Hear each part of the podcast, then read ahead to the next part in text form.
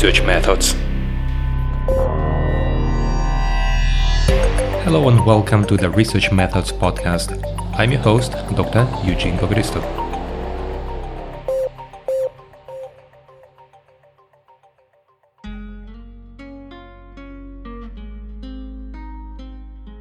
And today is our next episode.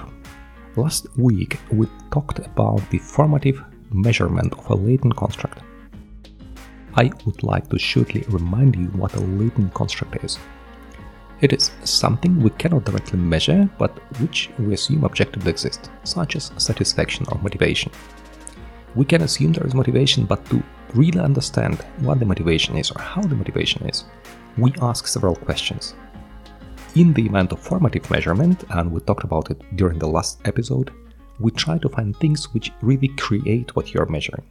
For example, if we would like to test the welfare of some person, like we would need to see how much money this person has on bank account or in the pocket and what kind of real estate this person possesses and so on. This would be the direct measurement. Luckily or unluckily, depends on your point of view, not all the things can be measured directly, moreover, the direct measurement is very hard to conduct.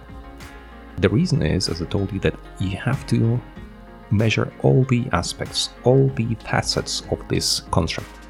You have to understand how this construct is formed. We don't have this understanding in many things, and many things are so soft, the soft latent construct, that the best way to measure them is to measure their reflection something which appears not before.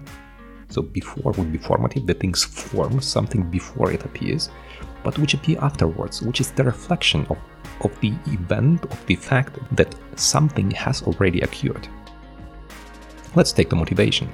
There are, of course, different things which can lead to motivation, but there are also the reflection of motivation. How do you know that somebody is motivated? this person is engaged into activities, this person receives fun from activities, this person would like to do more of such activities, and so on. So these are the reflections. The person is already motivated, and what we observe are the consequences of motivation. The same with the satisfaction.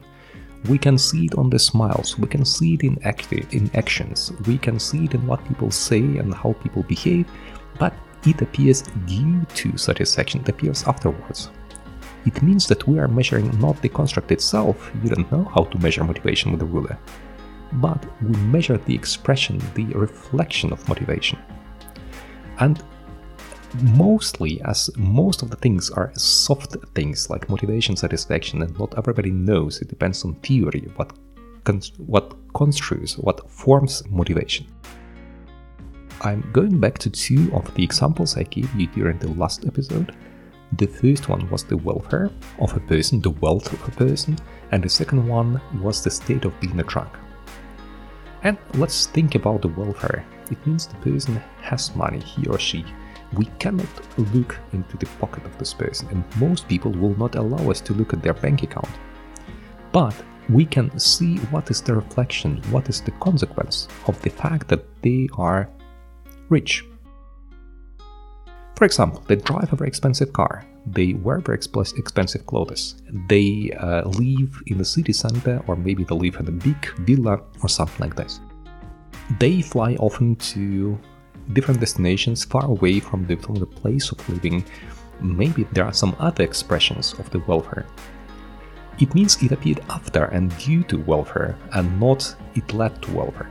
So, this is the difference between the formative measurements and the reflective measurement.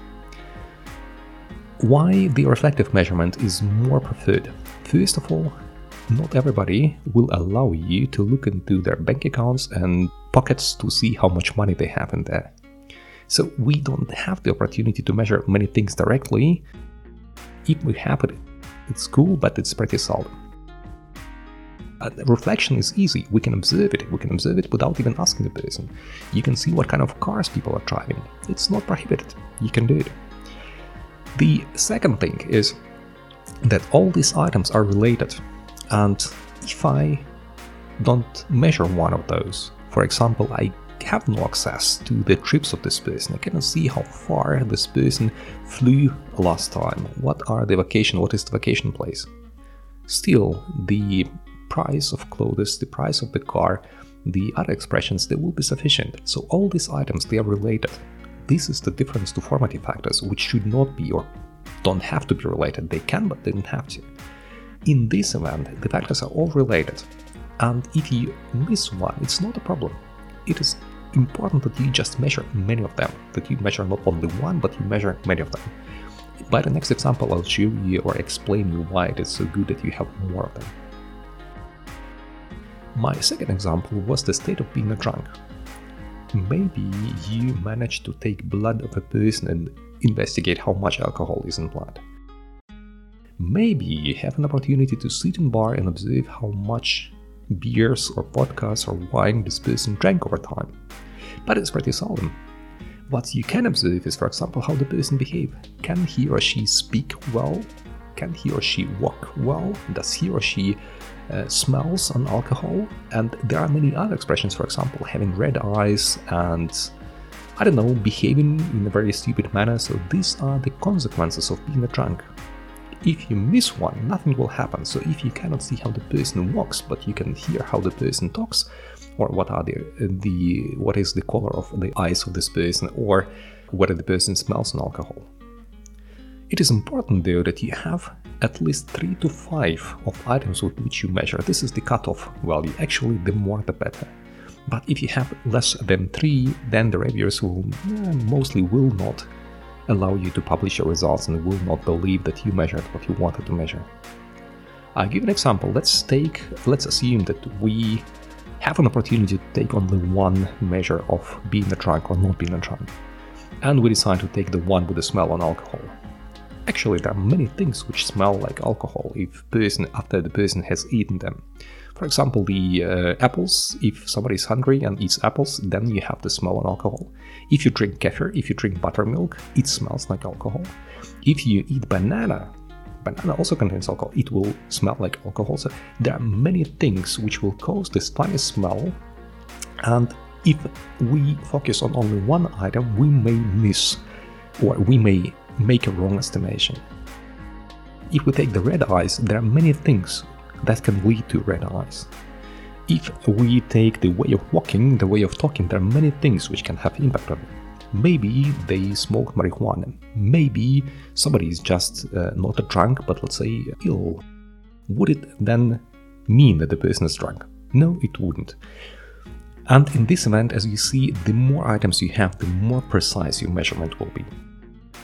And in contrast to the formative items, these items, the reflective items, they are related because if somebody is a drunk, then both the smell will be you will smell alcohol the person will have problem with talking, the problem will have problem with walking, and so on. And the more drunk, the more of these problems at once. So they will all be correlated.